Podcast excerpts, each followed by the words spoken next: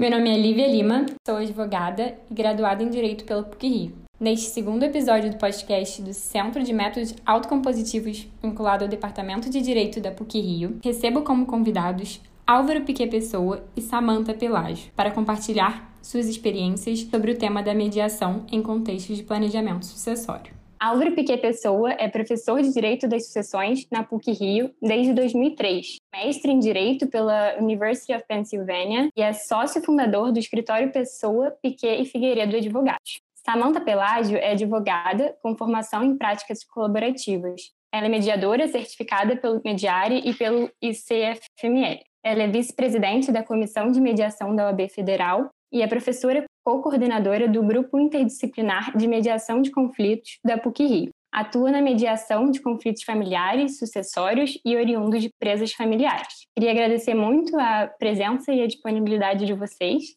Se o Álvaro puder começar explicando para a gente o que seria o planejamento sucessório, como tem sido a busca pelo planejamento sucessório, principalmente nesse período de pandemia, Bom, primeiro de tudo, eu gostaria de agradecer a vocês o convite me foi feito para que eu participasse e estivesse aqui hoje com vocês.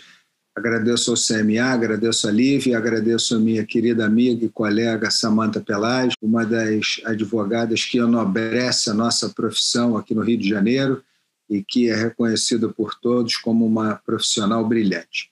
Bom, respondendo a você, Lívia, sobre o que seria um planejamento sucessório, eu não sou muito fã do nome planejamento sucessório. Eu, eu sempre penso no planejamento como uma coisa bastante dinâmica e que tem uma cadência que varia de acordo com os membros é, de cada família. Não existe uma fórmula para isso, mas a gente consegue conversando com todos os membros da família, desenvolver aí um, o que eu chamo um planejamento patrimonial. O planejamento patrimonial me agrada mais porque o planejamento patrimonial ele contempla o planejamento sucessório também, mas ele pode contemplar um planejamento de natureza fiscal, é, pode também é, ser demandado pelo cliente em função dele querer uma blindagem patrimonial por algum negócio que ele fazer, alguma empresa que ele vai criar, de forma que eu sempre prefiro o nome planejamento patrimonial como uma coisa muito mais abrangente do que apenas um planejamento sucessório. E por que é que as pessoas procuram advogados? E sim, respondendo a sua pergunta, quando veio aí a pandemia, aumentou muito a procura por testamentos e outros é, instrumentos que a gente usa no planejamento patrimonial. Os clientes ficaram ansiosos, muitos acharam que iam morrer, então alguns mais velhos nos procuraram muito preocupados com todas essas questões. Mas, basicamente, quando a gente pensa em fazer um planejamento patrimonial, a gente leva em consideração algumas questões. Né? Eu me lembro lá, é, nos meus princípios de aula na PUC, eu estou direto desde 2003, mas na verdade eu dei aula na PUC em 96 e 97 também, ou seja, muito mais tempo ainda. E eu dizia aos meus queridos alunos da época o seguinte: a gente reclama de, de pagar imposto de transmissão a 4%, mas isso, na verdade, é uma coisa irrisória diante do que você vê em qualquer lugar do mundo. Né?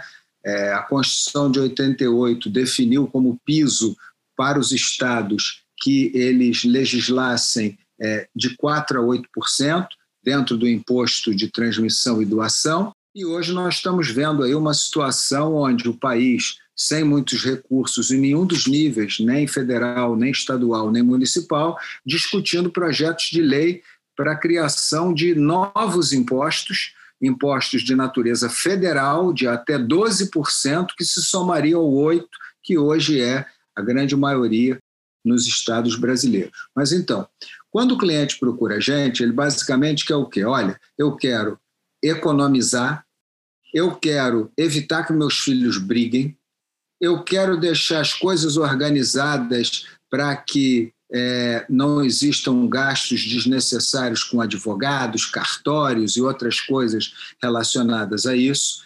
E como eu falei no começo, muitas vezes eles também buscam uma blindagem patrimonial ou eles buscam alguma vantagem fiscal. Então, esse é o cenário é, do que a gente chama um planejamento patrimonial. É a organização de um patrimônio para que, com essa organização, sejam atingidos os objetivos específicos daquela família.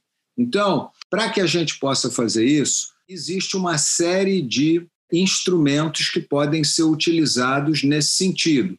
O que vem à cabeça mais comumente às pessoas é fazer um testamento, mas apenas fazer um testamento não necessariamente significa que você fez um planejamento patrimonial é, de nenhuma espécie. É, é, um, é um instrumento específico e típico que às vezes trata, inclusive, de é, determinadas situações de caráter não patrimonial, como, por exemplo, o sujeito que faz um testamento simplesmente para reconhecer um filho que ele teve fora do casamento. Não houve nenhum tipo de planejamento do patrimônio em relação a isso. Ele quis que o testamento fosse utilizado como um instrumento de manifestação de uma vontade que não necessariamente teria ligação com o patrimônio dele. Mas só para que isso também não fique abstrato demais, o testamento é sim uma das formas de você fazer um planejamento patrimonial.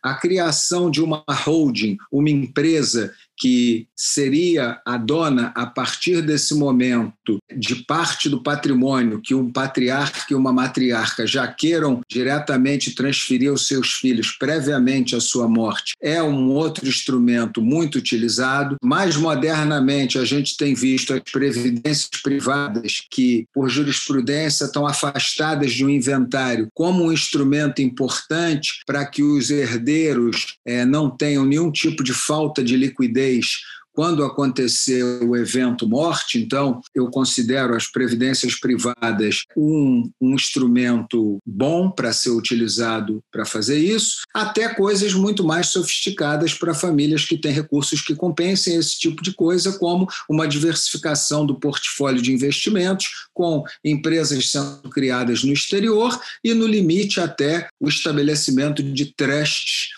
em países que abriguem essa modalidade de, de planejamento que é muito comum nos países anglo-saxônicos.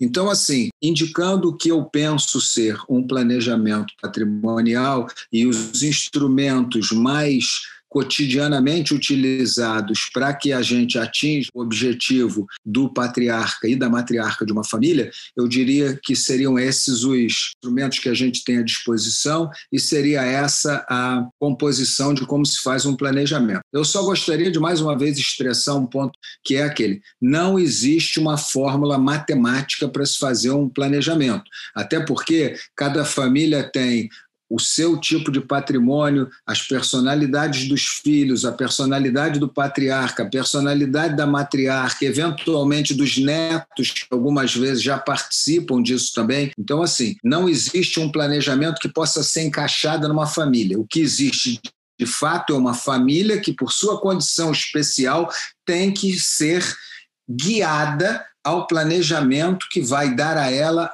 a mais eficiente forma de organizar a sucessão e os bens que foram construídos pelos criadores de riqueza da família. Então, acho que essa que seria a minha resposta em relação a isso. Muito obrigada, Álvaro. Muito interessante, realmente. Samantha, eu queria, se você pudesse, explicar um pouco para a gente como que é a mediação, como a mediação poderia ser útil nesses momentos, né? de construção de um possível planejamento sucessório, um planejamento patrimonial, como o Álvaro explicou. Então, antes de mais nada, queria agradecer muitíssimo o time do Centro de Métodos Autocompositivos da PUC Rio. É uma alegria participar desse projeto. Uh, linda iniciativa essa do podcast, dentre outras tantas que estão sendo gestadas internamente. Queria agradecer muitíssimo a você, Lívia, que acaba de escrever uma monografia absolutamente brilhante, que vai ser inclusive publicada, né, sobre a facilitação do diálogo em contextos de planejamento sucessório Realmente é um prazer ter a sua interlocução nesse momento. E queria é, festejar a presença do meu querido amigo Álvaro Piquet, meu colega na PUC, alguém que eu admiro muitíssimo é, uma das principais, se não a principal referência em planejamento sucessórios no Rio de Janeiro. Bom, com relação ao nosso tema aqui, né, mediação, o que seria a mediação?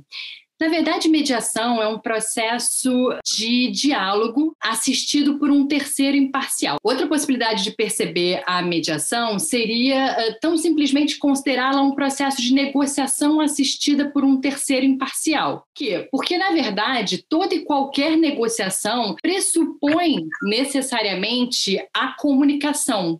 É, normalmente, o que se diz né, é que a mediação é uma metodologia especialmente adequada às relações continuadas no tempo. Entre os métodos né, que existem é, à disposição de todos nós, né, todos nós resolvedores de conflitos, a gente tem a mediação como especialmente adequada às relações continuadas e a conciliação, por exemplo, ou também chamada de mediação avaliativa, como método especialmente adequado às relações efêmeras. Como assim? Na verdade, em contextos em que a relação é continuada, há claramente um vínculo de interdependência entre o sujeito, ou pelo menos está ali muito claro o valor da mutualidade, né? Quer dizer, a sinergia entre aqueles interlocutores vai garantir a eles um resultado infinitamente mais favorável do que uh, o que se poderia obter sozinho, pela própria proatividade. Né? Eu gosto muito de pensar que as pessoas sentam numa mesa de negociação porque elas sabem que o melhor resultado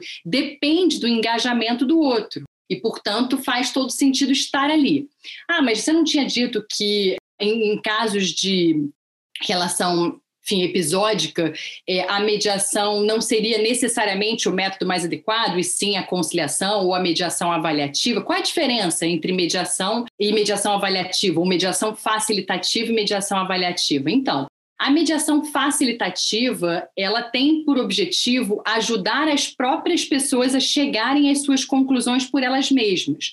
Então, a expectativa é de que por meio de perguntas, né, enfim, é, em alguma medida inspirados né, na maiêutica socrática, de fazer perguntas para que as próprias pessoas cheguem às suas conclusões por elas mesmas, o mediador ele ocupa esse lugar de facilitação de diálogo como uma preparação para a negociação que vem adiante.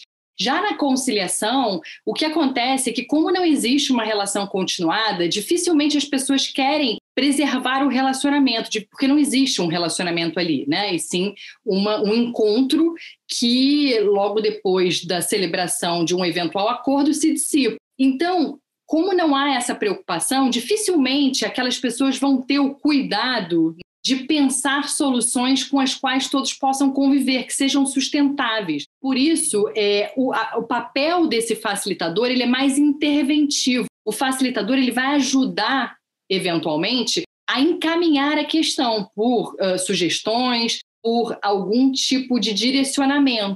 É, eu também consideraria, eu diria que aqui a gente também tem um método híbrido, que é um método que conjuga a mediação facilitativa com a avaliação neutra de terceiro.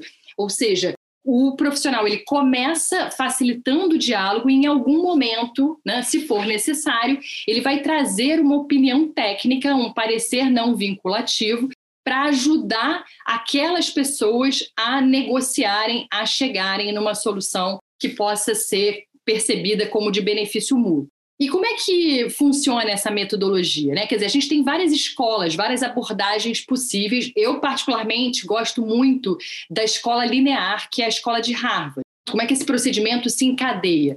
Embora seja um procedimento flexível, é um procedimento extremamente estruturado. Portanto, eu gosto muito de chamar a atenção para os sete elementos de uma negociação integrativa que será facilitada por um terceiro. Ou seja, se aquelas pessoas conhecem a, a, a, metodologia da negociação integrativa, talvez elas nem precisem de um mediador. Mas, no mais das vezes, o que a gente enfim, costuma ver são pessoas que tentam negociar por uma mera prática intuitiva.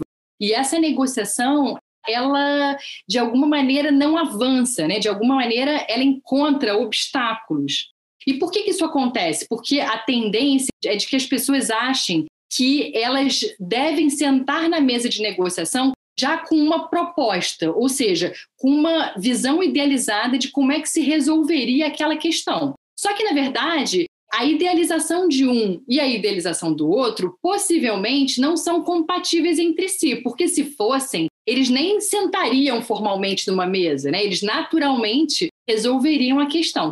E aí, como é que a gente lida com idealizações? Ou a gente vai barganhar, ou seja, num processo de tentativa de convencimento, né, de argumentação e contra-argumentação, um dos dois procura fazer com que o outro ceda, ou ambos fazem isso reciprocamente, até que alguém, em alguma, em alguma medida, em algum momento, resolve ceder, seja porque acha que não tem como avançar para além daquele momento, seja porque quer preservar o relacionamento, acredita que com essa concessão possa preservar o relacionamento, enfim.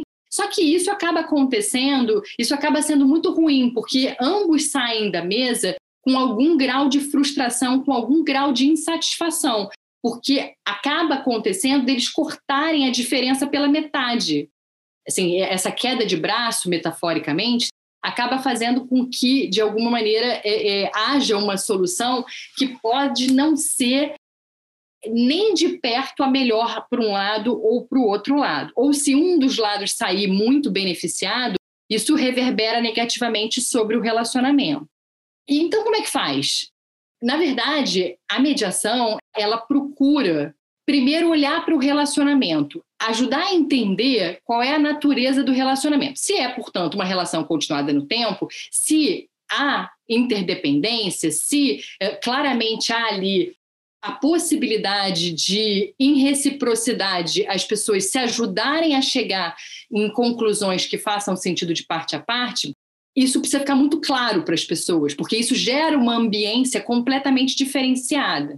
Porque se preciso do outro para chegar na melhor solução possível, eu não posso me dar ao luxo de fazer o outro levantar da mesa. Isso faz com que eu necessariamente precise usar uma comunicação, uma linguagem, uma abordagem habilidosa cuidadosa, neutra. Eu preciso ter uma comunicação que seja clara na expressão e inclusiva na escuta.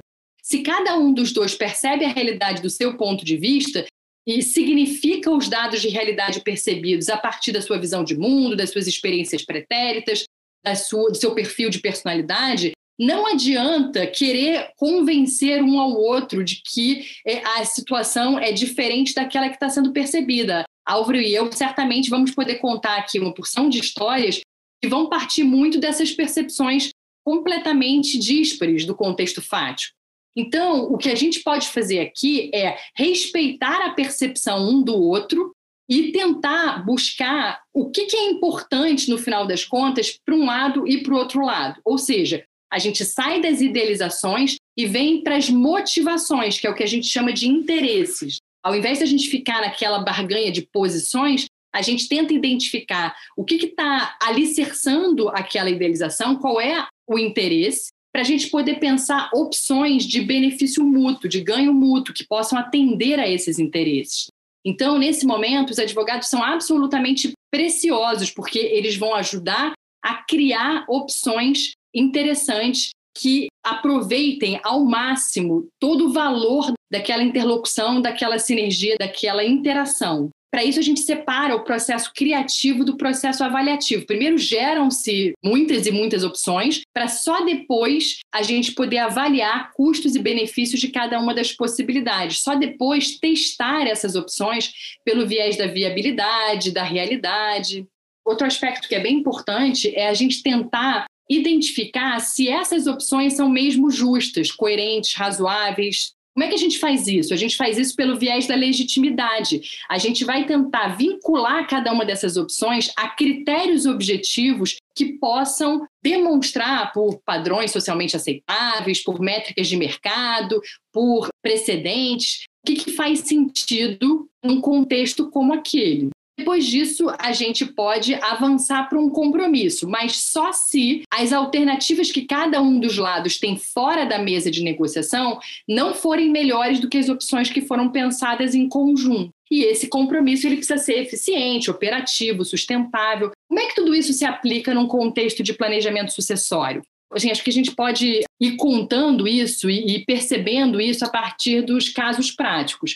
É, eu diria que exatamente o que o Álvaro colocou, que parece, para mim, absolutamente preciso, na verdade, embora o detentor do patrimônio pudesse simplesmente decidir como ele quer resolver a sua sucessão ou planificar aí a organização do seu patrimônio, fato é que se não for considerada a, a perspectiva, se não forem consideradas as perspectivas dos sucessores, talvez, né, só talvez, o resultado desse planejamento patrimonial ele não seja tão efetivo assim. Talvez a gente tenha uma série de problemas de ordem prática que acabem inviabilizando aquilo que foi idealizado, aquilo que foi tão cuidadosamente, tão engenhosamente construído pelo detentor do patrimônio.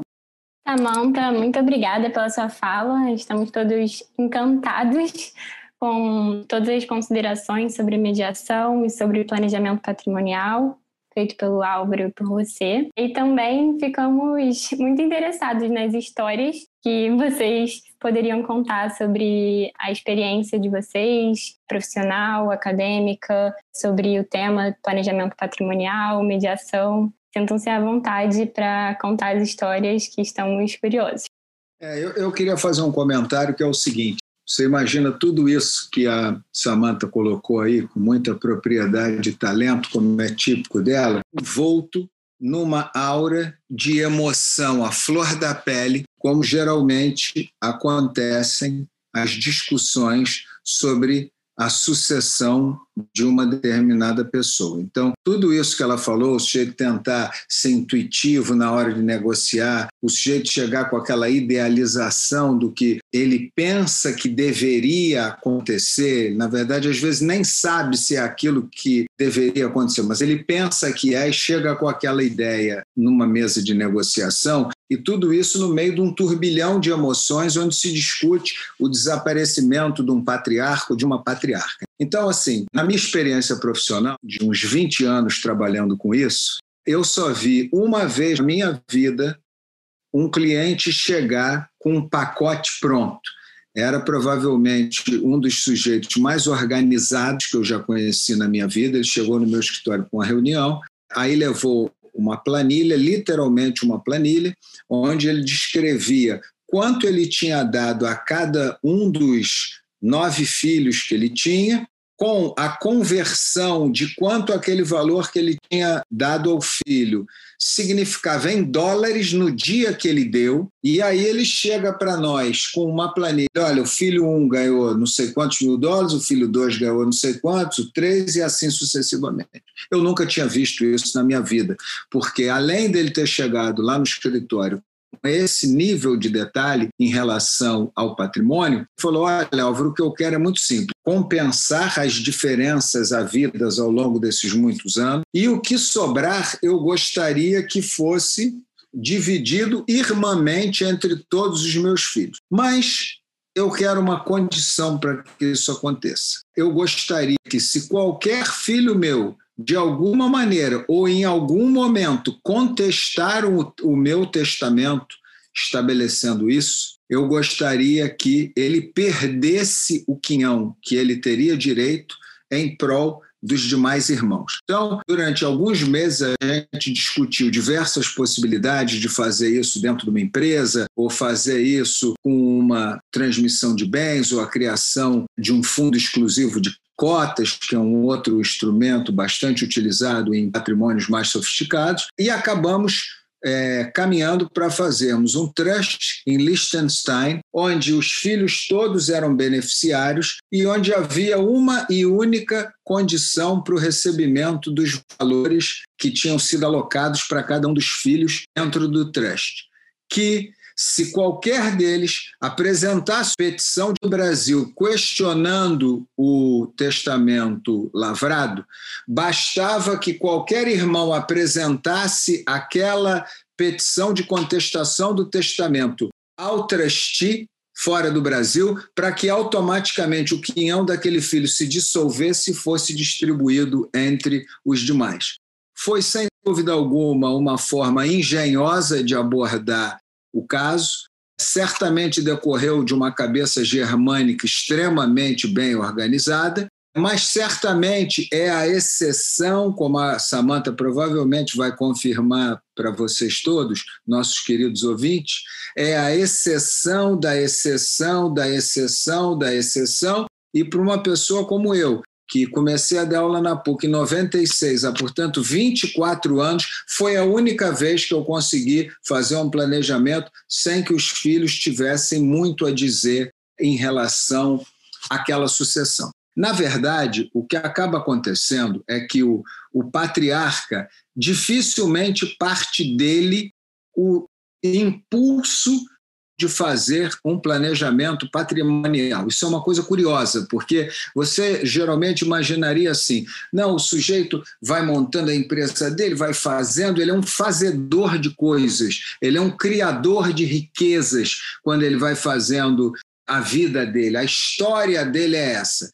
Às vezes, a curva da vida dele, do sucesso dele, traz um desequilíbrio familiar, porque o sujeito acabou se concentrando tanto no desenvolvimento da empresa que a relação com os filhos fica prejudicada. Mas só voltando ao ponto, dificilmente é esse fazedor e esse criador de riqueza que me liga e diz assim: Álvaro, eu queria ir para a gente ter uma conversa porque eu quero organizar minha sucessão. Eu te digo que talvez dois ou três casos de provavelmente mais de 100 foram assim. A maioria, como é que é? Os filhos começam a se preocupar com isso quando entram numa certa idade, geralmente a partir dos 50, o pai foi ficando mais velho, e aí eles começam, pai, a gente precisa conversar sobre sua sucessão, para não ficar uma bagunça quando você morrer. Geralmente, o criador de riqueza, o dono da empresa, ele não quer saber disso. Ele não está confortável em sentar comigo para discutir isso mas ele acaba capitulando diante das contínuas pressões feitas pelos filhos para que isso aconteça. Então ele senta na mesa comigo. É, em geral, os pais pensam assim sobre os filhos: não, não, vamos dar um jeito, a gente divide tudo para todo mundo e, e fica tudo certo e tal. Mas aí, quando você vai ver o patrimônio, Cada filho tem um talento. A empresa não pode ser tocada por nenhum daqueles filhos, porque se for tocada por um, causa ciúme no outro. Então, você entra dentro de uma situação onde as relações familiares ficam fluidas e muitas vezes incandescentes. E é aí que eu acho que seria crucial que se pudesse ter uma facilitação de diálogo, ou uma mediação dentro daquela linha do que a Samantha estava propondo e nos explicando a todos de como esse tipo de processo é. Assim, um herdeiro chega para o outro e fala: Mas você já recebeu aquela casa? Aquela casa é muito mais valiosa do que é, o dinheiro que o papai me deu. Aí o sujeito fala: Sim, mas o papai me deu dinheiro também. Eu peguei o dinheiro e comprei a casa. Você podia ter comprado uma coisa que hoje valia dez vezes mais do que a minha.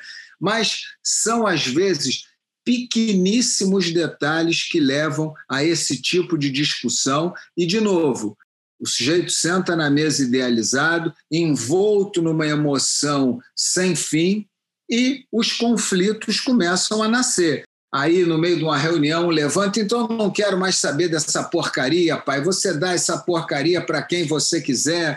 Aí o pai fica aí, puxa, mas foram vocês que me botaram é, aqui. Não é justo você chegar para mim e dizer, ah, então faz o que você quiser. O que eu queria era não fazer nada. Vocês me trouxeram aqui para eu fazer alguma coisa. Então vamos fazer o seguinte, amigos: vamos sentar e vamos conversar. Muitas vezes esse diálogo é possível, muitas vezes ele não é possível. E quando esse diálogo não é possível, por todas as razões, frustrações dos filhos que se sentiram ligeiramente abandonados pelo pai criador e fazedor de coisas, ou por qualquer outra razão. Ah, todo mundo sabe que ele sempre gostou mais do fulano, fulano é o mar novo, é o xodó do coração dele.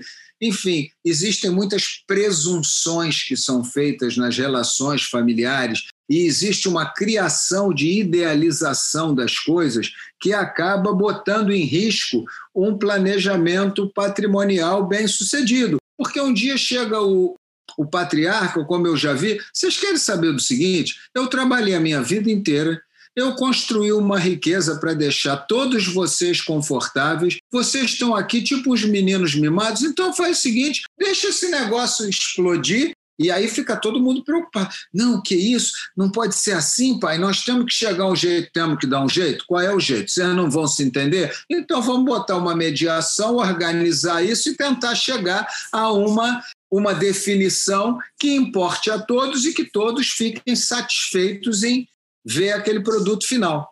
Então, assim, eu acho que a mediação pode ser algo crucial para que você consiga otimizá-lo no limite mais adequado possível. Às vezes, assim, é, as pessoas percebem, né, os filhos ou os próprios pais, eles percebem as situações a partir de premissas diferentes.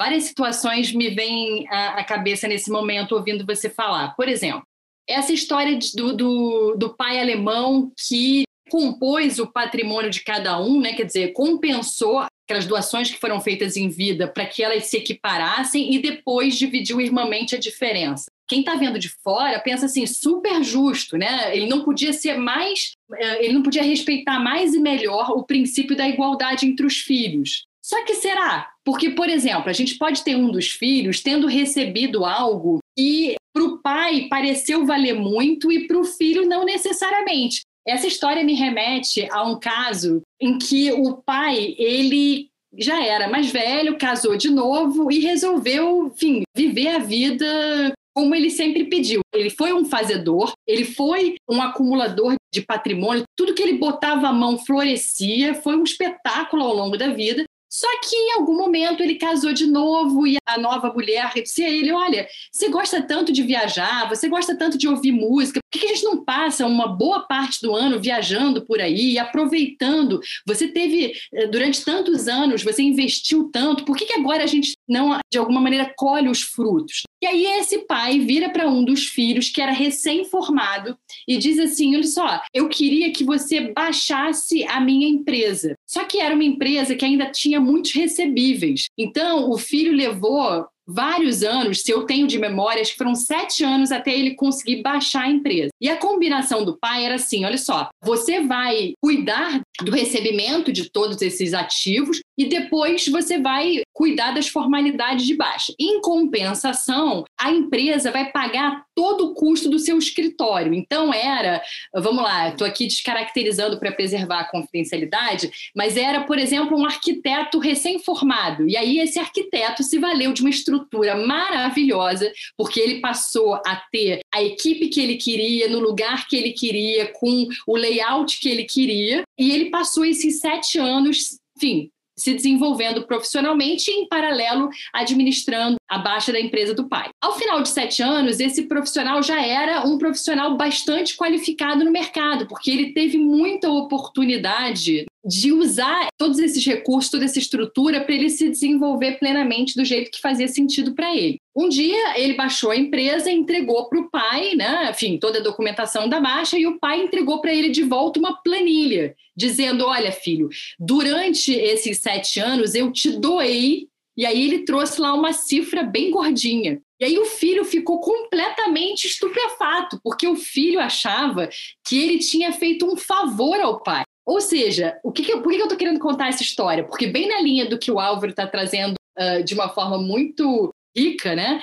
Fato é que não necessariamente as pessoas percebem da mesma maneira. Vou trazer outros tantos fenômenos que eu acho que são bem emblemáticos nessa área, né? Um filho que trabalhou na empresa do pai durante anos, E aí o filho se percebe como aquele que, já de uma nova geração, de uma geração mais jovem, mais atualizada, mais antenada, com todos os MBAs da vida, esse filho teve a oportunidade de incrementar muito a atividade empresarial a partir da sua, do seu conhecimento técnico, do seu envolvimento, da sua dedicação. Os irmãos eventualmente olham para esse irmão que esteve ao lado do pai e pensa que ele foi muito beneficiado, porque afinal de contas, por todos os anos em que ele esteve na empresa, ele teve uma remuneração bem gordinha. Ele teve a oportunidade de viajar tantas vezes quanto ele quis. Ele teve a oportunidade de desfrutar do melhor que aquele pai pôde oferecer a ele, completamente diferente dos demais que escolheram outros caminhos profissionais e precisaram dar conta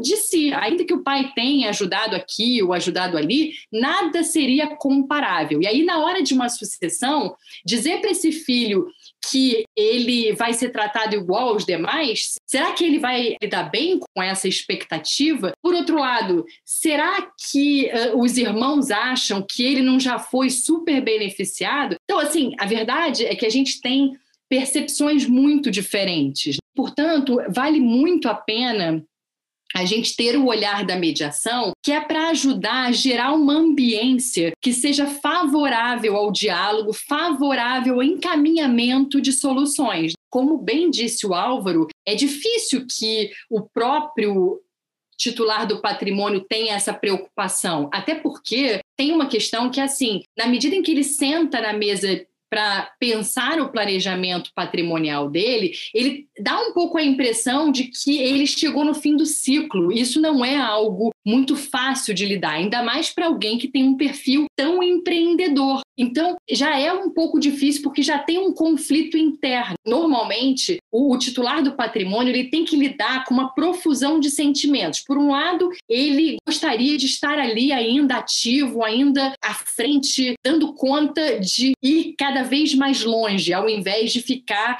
uh, ali mobilizado em pensar um porvir no momento em que ele não mais estará. Depois tem uma preocupação muito grande de será que ele vai conseguir preservar todo aquele patrimônio por meio dos filhos? Ou será que não? Ou será que os filhos vão, de alguma maneira, botar tudo a perder? Depois, como é que ele evita frustrações? Como é que ele evita incompreensões? Uma vez eu tive uma senhorinha dizendo para mim assim: minha filha, tudo que eu quero de você como advogada é que você possa evitar que, na hora que eu falecer, os meus filhos, ao invés de terem boas lembranças de mim, ao invés de serem gratos por tudo que eu lhes proporcionei, que eles fiquem ali falando mal de mim, pensando mal de mim, eu só quero descansar em paz. Só que nem sempre isso é muito simples. Por exemplo, a gente tem situações em que um filho morou com os pais a vida inteira. Esse filho se sente alguém que se ocupou da família, que deixou de ter uma realização pessoal ou profissional porque esteve o tempo todo dando conta de uma missão, de, de um, assim, quase de um fardo. Os outros irmãos, às vezes, olham para aquele filho, né, e dizem assim: puxa, você nunca precisou trabalhar, você sempre teve do bom e do melhor. Como assim? Assim você quer continuar na casa do papai ou na casa da mamãe, depois de você ter passado 20, 30 anos aproveitando todas as benesses dessa moradia juntamente ao pai ou à mãe. Outra coisa que é muito, muito, muito complicada é a questão da prestação de contas, né? Quer dizer, quantas e quantas vezes nessas horas, assim, na hora de um falecimento, a gente tem uma desconfiança muito grande. Então,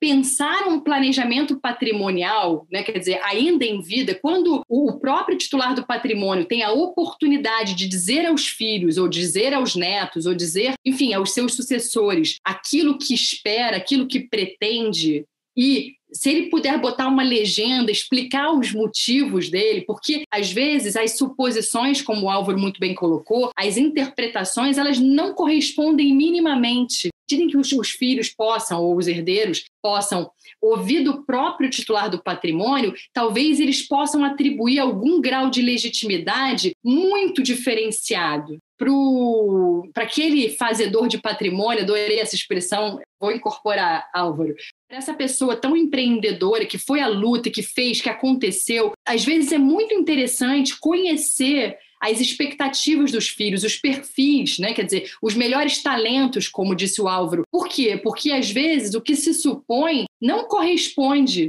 Na sua monografia, Lívia, você conta um caso. E achei muito interessante porque você conta que, na verdade, os nossos ouvintes vão ter oportunidade de ler porque vai ser publicado, né? Mas enfim, você conta que aquele casal teve dois filhos. A filha era médica, o filho era músico, ninguém tinha a menor expectativa, a menor disponibilidade e o menor talento para seguir à frente da empresa da família. E o pai tinha passado anos e anos e anos construindo um verdadeiro império. Então, era muito, muito triste para ele, era frustrante precisar vender eventualmente a empresa em vida para evitar uma total quebra do patrimônio, né? Uma total derrocada ali de toda aquela construção que tinha sido feita com tanto cuidado, com tantas horas, né? Porque é bem o que o Álvaro disse. Na verdade, esse pai, né, esse empreendedor, ele esteve ali tantas e tantas horas e ele deixou de estar em outros tantos contextos, como contexto familiar, como até situações que poderiam render muito prazer, muito divertimento, como viagens, como jantares, como interações sociais, enfim. Ele se dá conta de que tudo aquilo vai ser perdido porque não tem quem saiba administrar. A empresa familiar, às vezes, é um terceiro filho, um quarto filho, um quinto filho. Ele ter que vender para terceiros, transformar aquilo em dinheiro, às vezes não é uma tarefa simples. Né? E aí, na sua monografia, você conta que existia uma terceira filha, que era uma filha fora do casamento, e essa filha, ela tinha exatamente o perfil perfeito. Por quê? Porque ela era uma alta executiva com conhecimentos jurídicos, todos os MBAs possíveis e imaginários, e, na verdade, na hora que a mãe, a esposa do, desse grande empresário, se dá conta de que essa menina à frente da sociedade vai garantir que o marido morra que já estava doente, enfim, já estava realmente muito velhinho, ele vá tranquilo, porque sabe que a filha, que ele nunca teve oportunidade de acompanhar, vai estar muito bem colocada, muito bem encaminhada na vida, e ela percebe que, na verdade, se essa menina administrar muito bem o patrimônio, ela vai ter oportunidade de garantir à viúva e aos irmãos uma receita mensal que vai fazer com que todo mundo viva maravilhosamente bem e confortável. Então, assim, isso tudo aconteceu em meio a uma mediação, né? No contexto da facilitação de diálogo, foi possível essas percepções, esses insights, essas compreensões maiores e melhores. Então, sim, acho que sim, Álvaro, você tem toda a razão. A mediação pode ser bastante proveitosa num contexto como esse que é interessante nesse caso também é que é uma mediação preventiva, né? Não, não havia conflitos deflagrados ainda, então é interessante pensar nessa possibilidade da mediação como um método preventivo para evitar conflitos futuros, não só como mediação de conflitos. Muito bem colocado isso, Lívia, porque, na verdade, muitas vezes a gente se depara com situações onde são todos filhos do mesmo casamento, são irmãos, foram criados juntos na mesma casa e chegam nesse estado de idealização das coisas que acaba levando a um conflito. Então, quando numa primeira ou numa segunda reunião a gente já percebe que o clima geral ali vai provavelmente acabar resultando numa disputa familiar, é o momento que a gente tem de identificar e fazer o diagnóstico da importância de uma mediação. Há outras situações onde isso já é mais latente e evidente. Tá? Em geral, quando você está falando de filhos de casamentos diferentes, você tem uma propensão maior, sobretudo se a distância de idade entre os meninos for grande, meninos pouco importa a idade, pode ter 60 e 40, para o pai é sempre menino, isso fica mais assim colorido, é mais fácil de você enxergar.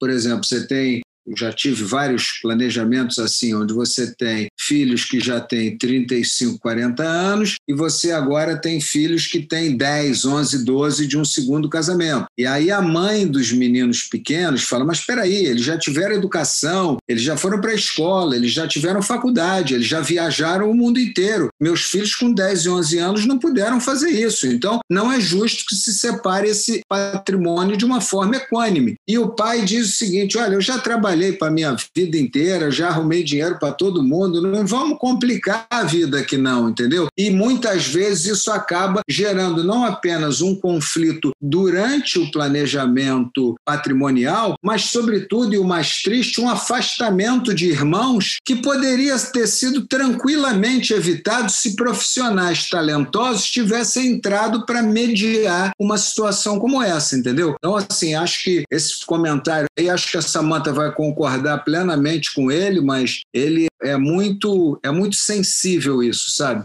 Eu fico imaginando que às vezes as pessoas não se dão conta, porque está todo mundo, cada um de nós é um universo particular, né? A gente fica o tempo todo muito habitado pelas nossas crenças, pelas nossas suposições. Quando a gente senta numa mesa de negociação com o outro lado, que a gente começa a ouvir uma porção de coisas que eventualmente não parecem fazer muito sentido, isso, isso gera uma espécie de um choque é quase um choque cultural, porque a gente pode ter sido criado na mesma casa, com os mesmos valores, os mesmos princípios, mas cada um de nós tem personalidades diferentes, formações diferentes, experiências, né? Quer dizer, vivências diferentes. E isso acaba fazendo com que a gente tenha, é, muitas vezes, a gente se perceba depois de um eventual falecimento de um mesmo sucessor, né, a gente eventualmente se percebe tendo conflitos imensos em razão de frustrações, sensações de impotências e coisas do gênero. Então é bem legal que a gente possa preventivamente tentar conduzir de outra forma, já preparar. Na verdade, negociação, gente, é preparação, preparação, preparação. Se a gente tiver a oportunidade de, antes de qualquer tipo de sinal de fumaça, alinhar tudo, né? Quer dizer, tentar construir um encaminhamento bastante profícuo, a gente evita que depois a gente possa ter qualquer tipo de revés. E eu queria só chamar a atenção para um ponto que eu acho que é absolutamente primordial. Na verdade, lembra que eu falei que eu particularmente gosto muito da metodologia de Harvard, que trabalha com sete elementos da negociação? Desses sete elementos, dois são de natureza subjetiva, que são o relacionamento e a comunicação. E cinco são de natureza objetiva,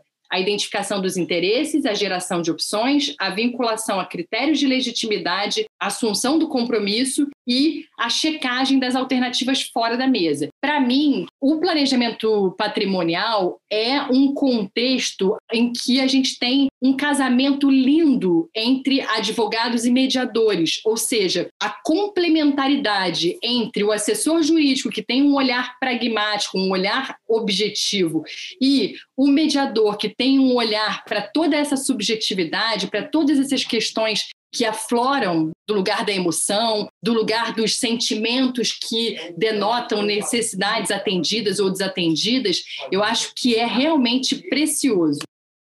Em nome do CMA, eu queria agradecer imensamente pela oportunidade de ter vocês no nosso segundo episódio, trazendo exemplos riquíssimos é, sobre a mediação, sobre o planejamento patrimonial. É realmente uma honra é, mediar esse episódio e ter vocês como convidados. Olha, eu, eu, na verdade queria agradecer o convite que vocês fizeram e poder ter tido a chance de participar aqui com você, Lívia, minha querida amiga Samanta, e dizer que espero que aí que os nossos ouvintes possam aprender alguma coisa e tirar algumas dúvidas que tenham e estamos aí à disposição se numa outra oportunidade houver um outro convite, participarei com muita satisfação e orgulho como participei desse. E aí, muito obrigado a você, Lívia, pela mediação, parabéns pela sua monografia, que eu já pedi a Samanta para me mandar para eu poder ler. Parabéns a você também, Sam, sempre incrivelmente articulada e eloquente na forma de colocar essa questão da mediação que transpira a sua paixão pelo assunto enquanto você fala. Então, enfim, muito obrigado a todos aí, agradeço muito e desejo uma boa noite.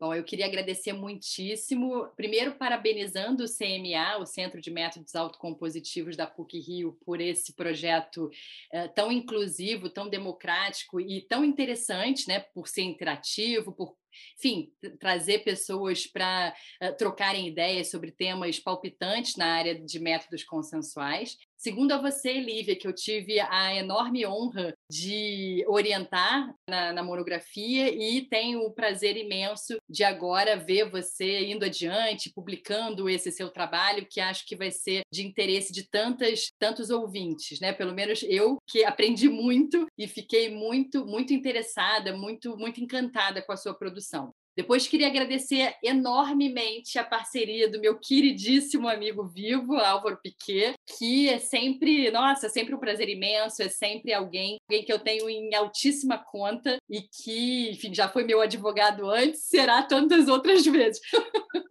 Bom, muito obrigada, gente. Parabéns a todos e uma boa noite.